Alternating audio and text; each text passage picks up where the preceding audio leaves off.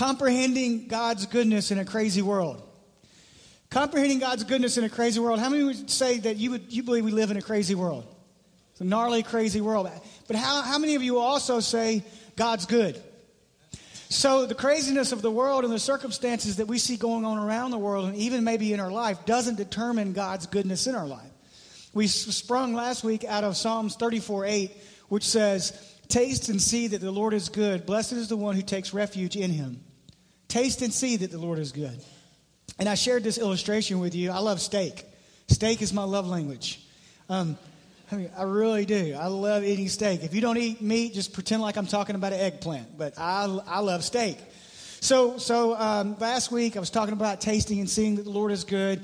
And um, I love hearing about different restaurants and then going and trying them out, right? But if somebody says, "Hey, Jason, this place has the best steak you'll ever eat," I'm never going to know that unless I go to that restaurant for myself and try one of those steaks.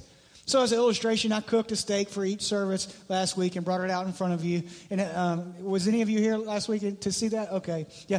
It's amazing that only half of you come to church. If everybody came the same day, well, I don't know what we would do. But that's why we're having four services December twentieth. Anyway, so I, I cut that steak, and I was like, mmm, that's good. It was good because I cooked it. I'm just kidding. It was good. But that's the way God is, and, and you can't you can't understand the goodness of God until you start reading the Word and until you start uh, hanging out with people who understand the goodness of God. So today I thought we would get into this idea of thinking about the goodness of God, how the goodness of God plays out in our own life, how, what it allows us to do when we focus on the goodness of God. And so I'm going to throw a lot of scriptures at you today. Hopefully you're taking notes. If not, all these scriptures will be online tomorrow. Uh, but anyway, like if you do a life group for us or you lead a devotion every week, some of these scriptures would be really good to have like in your bank. Good? You ready? Number one, the goodness of God leads us to walking in victory. Second Corinthians two, fourteen through fifteen. "But thanks be to God who always leads us in triumphal procession in Christ, and through us spreads everywhere the fragrance of the knowledge of him." Verse fifteen. "For we are to God the aroma of Christ among those who are being saved and those who are perishing." So that can seem confusing. Let's go back and let's let, let's look. The goodness of God leads us to walking in victory. So verse fourteen right here says, "But but thanks be to God who always leads us," you and I, "in triumphal procession in Christ, and through us spreads everywhere the fragrance of the knowledge of him." Let's look at this idea of a triumphal procession. Because when you read the Bible, you can't just read the Bible and say, you know what, this stuff's too confusing for me, and I don't really understand it, so I'm not going to read it. I'm going to let somebody else tell me what the Bible says. Don't ever do that. Read the Bible for yourself. But also, when you study the Bible and you read it, you have to look at when certain scriptures were written so that you can understand what they actually mean. So you're building a contextual, cultural bridge between when the scripture was written to our day life, our everyday life today. Good? So the, the idea of a triumphal procession. I mean, if I went home tomorrow after work and said, and Raina said, "How was your day?" And I said, "I was involved in a triumphal procession," she'd be like, "Sit down, let me get you something to eat." But to understand why this was written, you have to understand how kings would go to war. Kings would go to war, the Bible says, say, in the springtime. And so what would happen is, is kings and their people and their armies would go to war. And obviously there was a victor and there was somebody that got beat. There was a loser. Which so so then what the king would do, the victorious king... The victorious king would take the other king and anybody who was left alive, and he would lead them in a procession back to his city. And when they got close to his city, at the city gates, which every city had, there would be trumpets playing, and they would enter the city gate, and he would enter as a triumphal king, and all the people who, who stayed behind and didn't go fight would have prepared this amazing procession, like a parade, trumpets going, drums playing. So so to illustrate this, can I borrow you guys? Come here. All right, so you're the king that got defeated. You're the king's servant. I get to be the victorious king. And so what the king would do is he would lead. Come on, guys. We've already done this twice. He would lead, and there would be pomp, and there would be circumstance, and there would be people, yeah, our, all hail the king, our king won, our king defeated the enemy. And, and because here is the energy that would come from that. The energy that would come from that is because when they saw their king coming in triumph, they knew the other king wasn't going to come raid their city and take them in a procession. Make sense? That's why they were so happy. So here, so we're, and people are yelling and people are screaming and people are going crazy. Oh, hail the king. And I'm talking about triumphal procession. God says he leads us in Christ. So, so he leads them and, and he keeps going and he leads them. And when they would get to the center of town, they would have built, come on, man.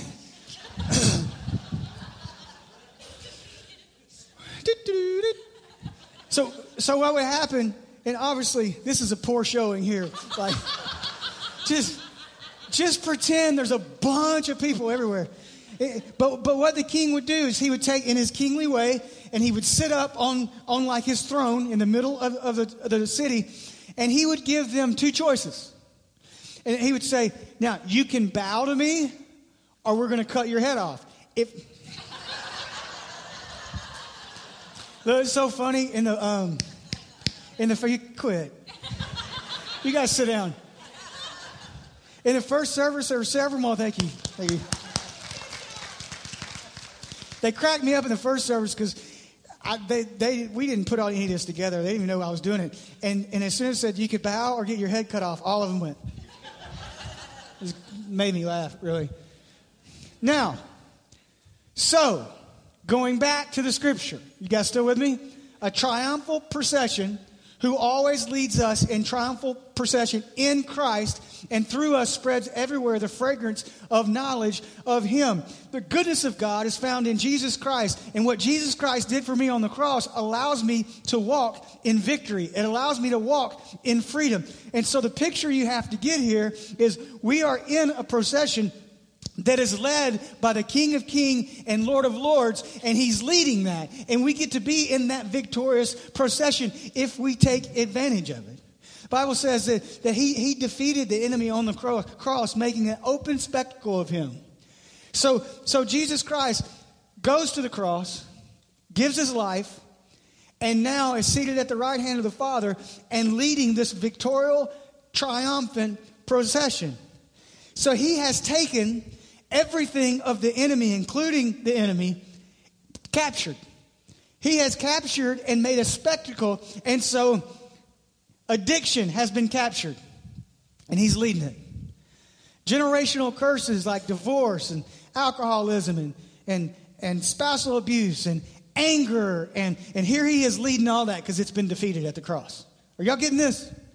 So he, he he's leading in a, in a magnificent procession. And here's here's one thing the Bible says. The Bible says that one day every knee will bow and every tongue confess that Jesus Christ is Lord. See, Jesus has already won the victory at the cross, and he leads today for us a victorious procession if we will allow him to help us through his word, through his spirit, to live in victory and to live in freedom. We get a chance to be a part of that here in everyday life, and days to come. Go to verse fifteen. Why is it important to be a part of that and to walk into freedom? For we, you and I, are to God the aroma of Christ among those who are being saved and those who are perishing. So, if and, and we're, let me put it like this. We, being Christians, who have given our heart to the Lord, we know that we're imperfect. We're never going to get it right all the time. But as we explore the Bible and as we try to live the best we can in reference to the Bible and be who God's called us to be, there is an element of freedom and victory that comes along with that. And when you're walking in victory in a certain area of your life, then what you are is an aroma. What you are is you're a sweet, like, you ever heard somebody say, you're a, a, a breath of fresh air for eyes, or what is it, you're blind? Yeah, you're a breath of fresh air. And and when we live our life that way, then then for those around us who long for that victory, who long to understand why we can be happy in times of trouble, who long for that peace, who long for that joy, who long for that hope, uh, Paul uses the word aroma. In other words, there's there's an aroma of who Jesus really is working through us and in us, out into a lost and dying world. And we get to be part of that procession. A triumphal procession. That's hard to say. You want to try? Go ahead. Tri- triumphal procession. It's a tough one. Number two, the goodness of God leads us in God's will.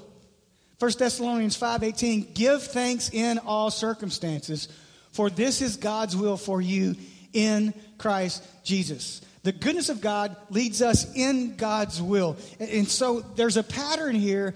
If I'm up against a circumstance and I'm up against an area of my life where I really don't know like how to navigate it, which direction to take, and I've read my Bible and I've researched the Word of God, but I'm still confused, here has wor- what's worked for me in the past. What's worked for me in the past is beginning to give thanks in all circumstance. Now, in every circumstance, you you can't, you have to be an idiot to give thanks for the circumstance in all circumstances. Does that make sense? Like, I'm never going to give thanks that somebody gets cancer. I'm never going to give thanks that somebody's sick. So, but but what I can do for that person or for myself, I can begin give, to give thanks for the good things in my life, focusing on the goodness of God. If I'm trying to make a business decision or I'm trying to make a, a parental decision, let's go with parenting. That's a fun one. Both of my kids are grown now, so I get to talk about parenting a lot more now. Because when they were younger, it was like, ooh. Don't say, why are you such an idiot, Dad? Why would you do that? Like, the will for a parent, first of all, we know, like, there's certain areas that we don't have to really research in the Bible. Like, don't kill your kids, even if they deserve it, right? We don't, we don't have to give thanks and praise God for His will in that. But what about giving thanks to God in that circumstance where maybe your child's going through something and you don't know how to help them? You ever been there? Or, or there, there's a there's an element of something going on in one of your, one of your children, and you're like totally confused about it. Maybe they're away from God, and, and the faith factor is not even anywhere on their radar right now. And and maybe you're in that place of trying to give up and thinking about giving up. There'll never be anything good. They'll never make it. They'll never. Can I just tell you, you could take that circumstance and you can start giving thanks for the other areas around that circumstance. And before long, you'll be giving thanks for your child. It's God's will. And when you give thanks in the middle of a circumstance, it then sometimes will enlighten Scripture. For those of you who've walked with God for a while, it's so interesting that you can read you can read a Scripture, and you're like, oh, okay. And then later in life, you can read it again. You're like, oh, that's so good. Well, the Bible doesn't change, but we sure do, right? I mean, we've got a grandchild coming, and that's totally changing my whole life, from what I hear.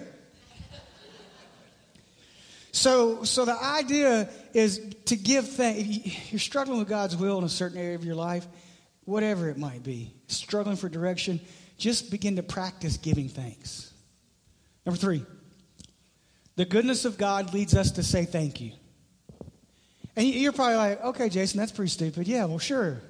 We're all thankful people. Do some assessment of your own self right now. And think just for a moment, this past week, how many times have you stopped to say thank you to someone else or stopped to say thank you to God for the blessings in your life? You're like, well, He really hadn't blessed me this week. Are you here? Well, well, I've been too busy. Well, He's not too busy. So, so when we focus on the goodness of God, I'm going to read this story. And in Luke chapter seventeen, verses twelve through nine. It's a little lengthy, but let's read the whole thing because I believe that will identify in us, especially in our busy culture and all this stuff that we got going on because we get so important. It will help us understand how God views one of His children who refuses to say thank you. You ready?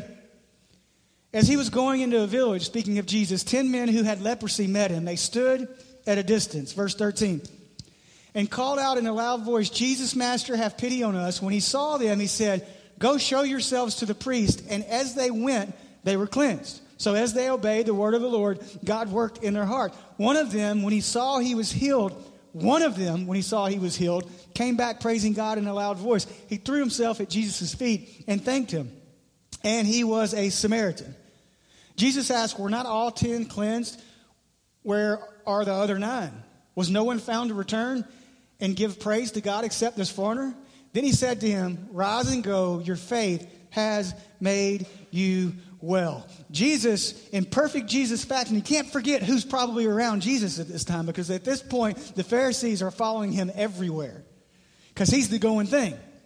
And so he's not really talking to the Samaritan. He's talking to everybody else around him, trying to prove a point of, hey, so so here are the lepers, and they're they're at a distance, for we know by studying the Bible, they weren't allowed inside the city because it was obviously very contagious.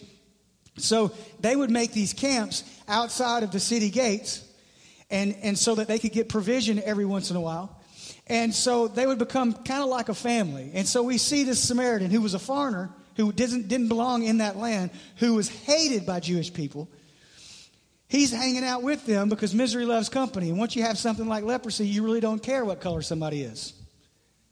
Once you, once you have something like leprosy, you really don't care about stupid things anymore. So here, here we have, so then here they come. Hey, Jesus, hey, hey. He goes, all right, let's see how much faith you have. He tells them what to do. He tells them what to do. They go about and do it, and they're healed. And one person comes back and says, thank you. So we can start at simplistic things like, oh, God, thank you for my salvation. Because some of us can walk with God for so long, we begin to take even that for granted. God, thank you for the cross. God, thank you for hope. Thank you for joy. Thank you for peace. And so he, he just doesn't come back. He comes back praising God in a loud voice. And, and he says, thank you, thank you, thank you. And Jesus asks the question that I think that God asked about me a lot of days of my life. Jason, don't you remember the other nine things I've done for you? Don't you, well, like, when are you going to stop and really be, when is that going to lead you to say thank you on a daily basis? Because we're all so blessed anyway, right?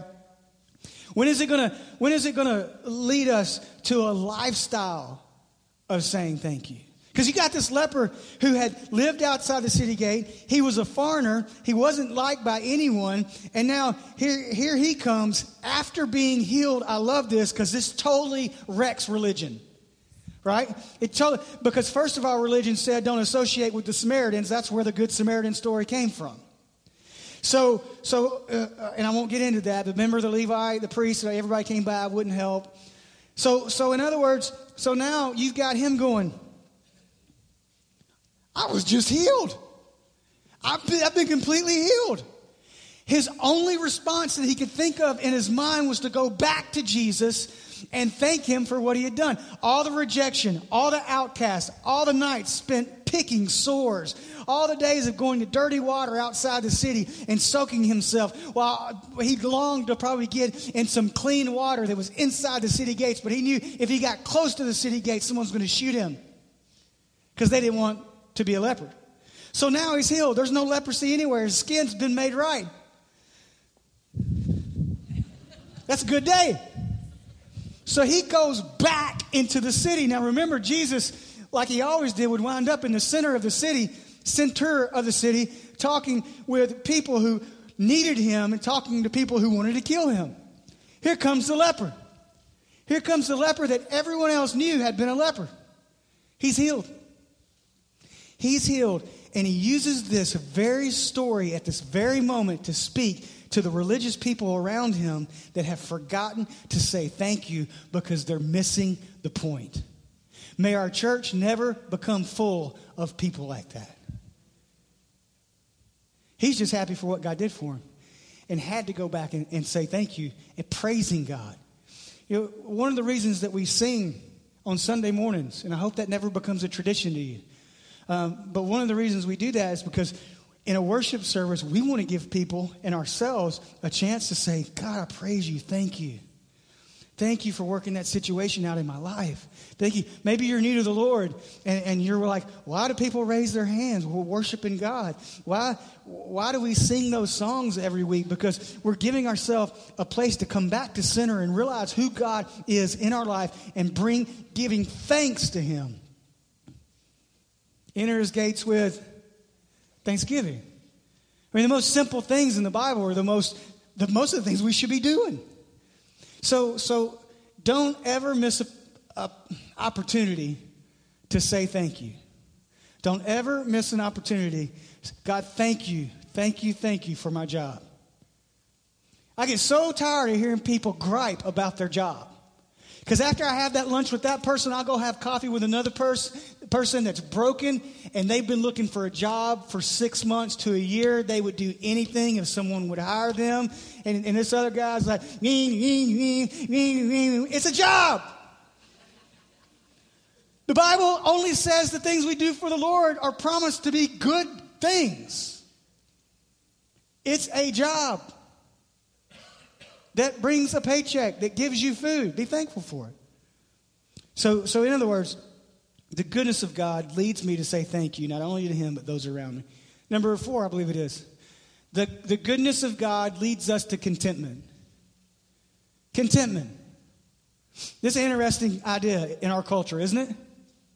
Don't raise your hand, but how many of you say in everyday life you struggle with being discontent? Discontent with your spouse, discontent with your job, discontent with your car, discontent with your house, discontent with your children, discontent, discontent, discontent. And you no, no, I'm very thankful for blah, blah, blah, blah, blah. Does your thought patterns and your attitudes in everyday life point towards you being a content person? Because watch this, First Timothy six, six, and seven. But godliness with contentment is great gain. For we brought nothing into the world, and we can take nothing out of it. Godliness and contentment. There's a math problem going on here that has an equation. Godliness plus contentment brings great gain.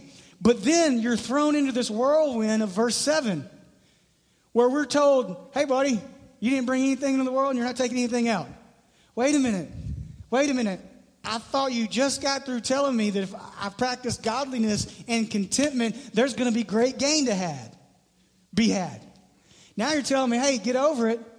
You didn't bring anything in with you. You're not taking anything out. What, what, what are we to take from this? When we try our best to live a life of godliness and we're content with what God has given us, then we have a great gain that's not only going to allow us to make an impact on other people on this earth, it's also going to allow us to store up treasures in heaven. The Bible says you can't take anything with you, right?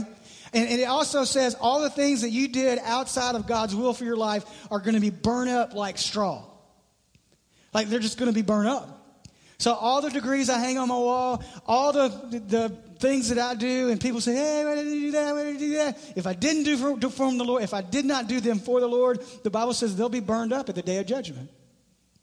So how do I how do I live a life of godliness and contentment for that great gain so that one day I'll stand before God and thank you, Jason, for being content more than you were discontent?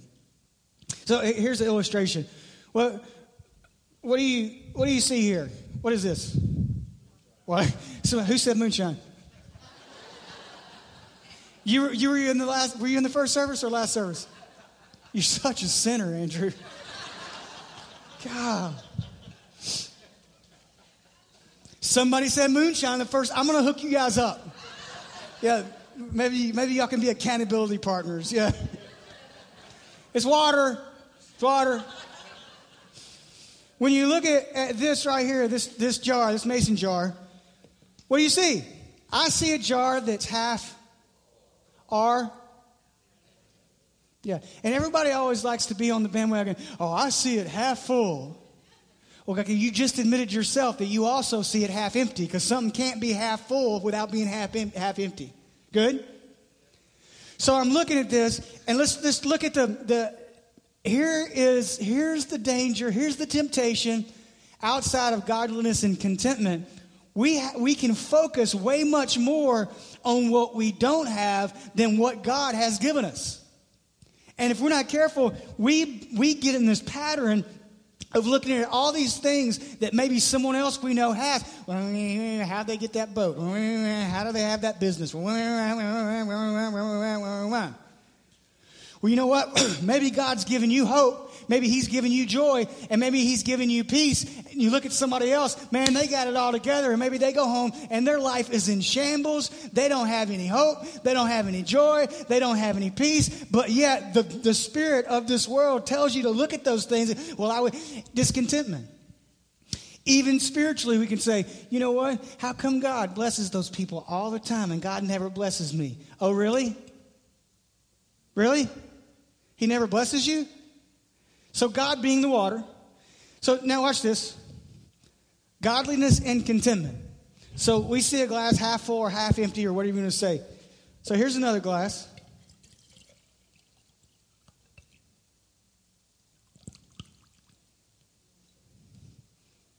What you see now? It's, okay. It's a wood floor. It's a mason jar. And no, no one's back there. It's going to be okay. What you, ooh, what is that? This service is full of the passive people because the other two services didn't say anything. You're like, yeah, get on with it. We got to go somewhere. What, what do you see now? Now, did God change? Did the amount of water change? My perspective changed. My perspective changed. Oh, wow, thank you, God, for a cup overflowing. God's like, dude, I've been blessing you for a while. You're just looking at what you don't have, and you're missing out on what you have. Because I see a glass that is full almost to overflowing, yet it's the same God, the same water that was poured in the other jar. What if we lived our life in godliness and contentment? And when we do, there's great gain to be had. Because we didn't bring anything into this world, and we're not going to take anything out with us, except for the things that we do for God. Good? Last thing. The goodness of God brings strength in all circumstances.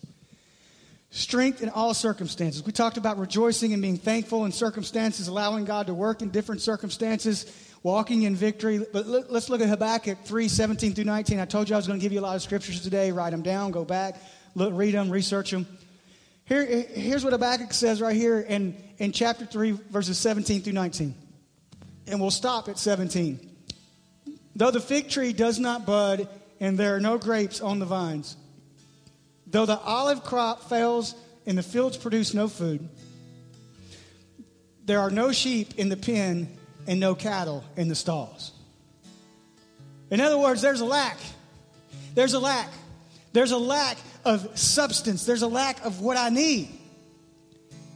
There's no grapes on the vines. The fig trees aren't doing what they're supposed to do. There's no olive crop. There, look, there are no sheep in the pen and no cattle in the stalls. Barren, empty. You ever been there in your life? You ever been, not, not even monetarily, spiritually.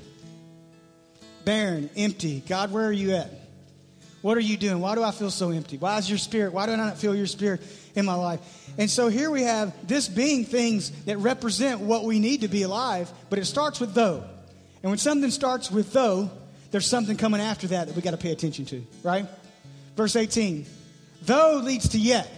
Though tells about the circumstance that I'm in, yet leads me to a place where I get to decide what I'm going to do with those circumstances. Yet I will rejoice the Lord. I will be joyful in God my Savior.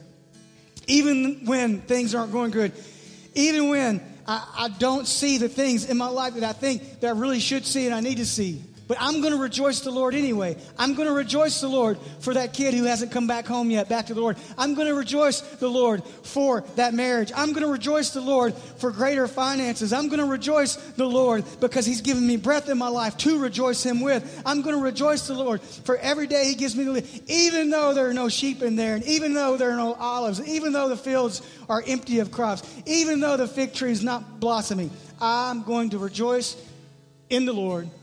In the Lord, I will be joyful in God my Savior. In other words, even though what the world says I should have isn't making sense right now, and what I really need is not there, Habakkuk's saying, listen, if you can't find anything else to be joyful about, be joyful in your Savior. Make a proclamation over your life that you're discontented in right now. Make a proclamation in that area, that circumstance that you may be struggling in, and watch what happens. You go from though to yet. I will rejoice in the Lord. I will be joy, joyful in God my Savior. And then you go from though to yet to fact. The sovereign Lord is my strength. Say that word with me. Strength. The goodness of God brings strength in our life. I don't know about you, but I feel weak a lot of days. I, I know, I'm smart enough to know I need God's strength in my life. I haven't always known that. He makes my feet like the feet of a deer. He enables me to go on the heights. And it goes on to say it's written for the director of music, play on strings, in which I don't know how to play strings, so I'm not going to get into that part. We'll let Brian preach that next time. See, the sovereign Lord is my strength. He makes my feet like the feet of a deer. You ever seen a deer in their own element? You ever seen them just jump around? I mean, now, take that for the deer that we know. Again, the context in which this is written, you have to understand the geographical context in which this is written wasn't like what we live in. It was full of mountains. It was full of crags. It was full of uh, cliffs that would go straight up. I mean, this was some gnarly country. If you study David's life in the Engedi, I mean, just the whole idea of this country, maybe you've had the opportunity to go there, but there's some gnarly terrain there. And so the writer's saying, look, I'm trying to get this point across. Even though there's this stuff's not going on, I'm still going to rejoice. Why am I going to rejoice? Because when I rejoice, I find strength in him. When I find strength in him, he makes my feet like the feet of a deer, like hinds feet of a deer. And so he's writing this from the standpoint of saying, I have literally watched a deer climb the face of a mountain. Mountain goats? Anybody ever heard of a mountain? You need to get out more often. Mountain goats are goats that are found on a mountain. That's what they are. Makes my feet like the feet of a deer. And so, writing from a standpoint of going, I've literally watched a deer go, whew, whew, whew, whew, wow. He enables me to go on heights. Now, pull all that together. Face of a mountain. Mountains are really high. My feet now are not any longer tied down to the circumstance that I told you about in verse uh, seventeen. But now God's made my feet like the feet of deer, and he is my strength, for he enables me to go to heights. So if God's going to give me feet like that, then I'm going to climb the mountain of circumstance that's in front of me. When I climb the mountain of circumstance that's in front of me, I go to heights. And when I go to heights, my perspective changes on what's going on in those fig trees, what's going on in the sheep goats, what's going on with the cattle. What's See, my perspective totally changes when I find my strength in the Lord, and I allow him to give me strength for the circumstance, the mountain, if you will, that I'm facing. And perspective's everything. Half full, half empty, full. Like when you fly, right? Which is a total step of faith. But when you fly, I, I love, when I fly, I love to open the window and watch how everything under me changes. Right? And then you try to figure out what's down there. Is that like a eighteen-wheeler? It's not really an eighteen-wheeler. It's a huge warehouse. And then still no one's figured out how come like the land is in squares. If you know the answer to that, email me, because that has, that's bothered me for a long time. It does. Shh, shh, shh. You see just squares everywhere. Okay, digressing. The, the point being, as you climb that mountain, the circumstance that you left at the bottom of that mountain, and you climb it in God's strength, God, while you're being faithful to him, I've watched it. And, and this is a promise in his word. God is faithful. Faithfulness is a characteristic of God. He can't be any other way. God doesn't change. He's the same yesterday, today, and forever. So you think about climbing that, and the whole time you're climbing, you're climbing in faith, you're climbing in God's strength, you're rejoicing in the Lord, and you put those together, guess who's working on the sheep pen? Guess who's who's making those trees grow? See, God's working even when you don't see it, when you do your part. Wow. So perhaps we're here today and you'd say, you know what, Jason? There's definitely a circumstance in my life. There's a mountain. I need strength. I need direction. I need I need God so bad in this area of my life. Well, rejoice in him. Rejoice in God, your Savior. Rejoice in the fact that he knows exactly where you're at. Let his strength encompass you in that situation. Let his strength carry you up the mountain that he's placed before you. For he's not going to let us go through anything that he doesn't trust us to go through. As long as we stick to him, we're going to make it. I've told you about the sign that someone gave Raina and I, not to spoil the ending, but everything's going to be okay. Stick with God. Keep climbing. Keep keep walking. And then you, you get to that place where you realize a strength in that circumstance, and you watch God change it because he's a faithful God. So maybe that's you here today. I mean, we've purposed at Coastline that we're going to be, we're, we're going to read the Bible in the, in the reality of the Bible. In the Bible, there's no more book that's life applicable for today than this book. And so the reality of this book says we're going to go through hard times. Take heart. In this world, you're going to have trouble. But the reality also says, as I praise God and rejoice him, I can I can operate in that vein of strength. So then, so maybe that's you. Or let's go back to procession. Maybe you're here today, and, and you're not in that triumphal procession because you, you've not accepted Jesus Christ as your personal Savior. You can't do enough. You can't give enough. You can't be you can't be good enough. There's no there's no secret society club to the people who get to be called Christians. It's all about you putting your faith in Jesus Christ as the Messiah. Because God said, uh, the Word said, God leads us in a triumphal pr- procession that is found in Christ Jesus. God leads us by sending his only Son, his, Jesus Christ. Jesus Christ lives a sinless life, dies his death on the cross, and thus overcoming the things that religion and humanity could not overcome. Now we have a way to be a part of that triumphal procession. You don't have to go to a class, although once you give your heart to the Lord, classes are great. You don't have to give a dime. You can't give your way into heaven. You can't serve your way into heaven. You can, the only way that you can be at peace with God, Romans five one says, I've, I've been justified in the eyes of God through faith in Jesus Christ. Period. How's the church messed that one up? And you look at John three sixteen, for God so loved the world, he gave his only Son, that whoever believes in him should not perish, but have everlasting life. And do, I want you to know this, there's a period right after that. Before you get to verse seventeen, there's a period. In other words, there it is right there. God's so good.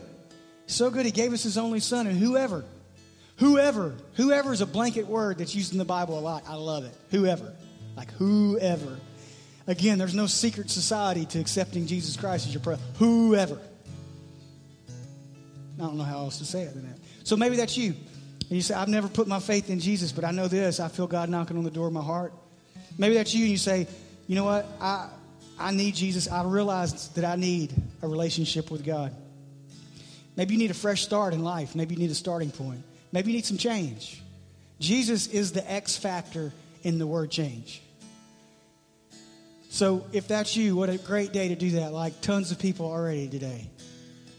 So I want to pray for those two groups of people, people who are struggling right now, and then maybe you're here today and you, you need Jesus in your life. Would you bow your head over this place? And if you don't have to leave, please don't. Like two, three minutes, we're done. Say, Jason, that's me. I need Jesus in my life. I need to be saved. And I'm realizing that at this very moment. If that's you, would you just slip your hand up long enough for me to see it and put it right back down? I see your hand. I see your hand. Thanks. Anyone else? That's awesome. That's awesome. That's awesome. Thank you. So cool, man. People are just being honest before God right now. It's the reality of this book. God loved us so much, he sent his only Son to die for us. If you raised your hand, I want to pray with you. Nothing magical about this prayer. By virtue of you raising your hand, you're confessing in your heart right now your belief that Jesus Christ is the Messiah. We have Bibles, we have devotions, we have teams of people that want to help you in this journey. If you're comfortable, go out to the tent. If you're a shy person and you don't feel comfortable doing that, email the church. Pastor will call you back. We'll get you resourced. We'll get you plugged into a life group. But right now, I want to pray with you. Right now, at this very moment. Pray this prayer with me, just in your heart. You don't have to pray it out loud. Father, thank you for loving me.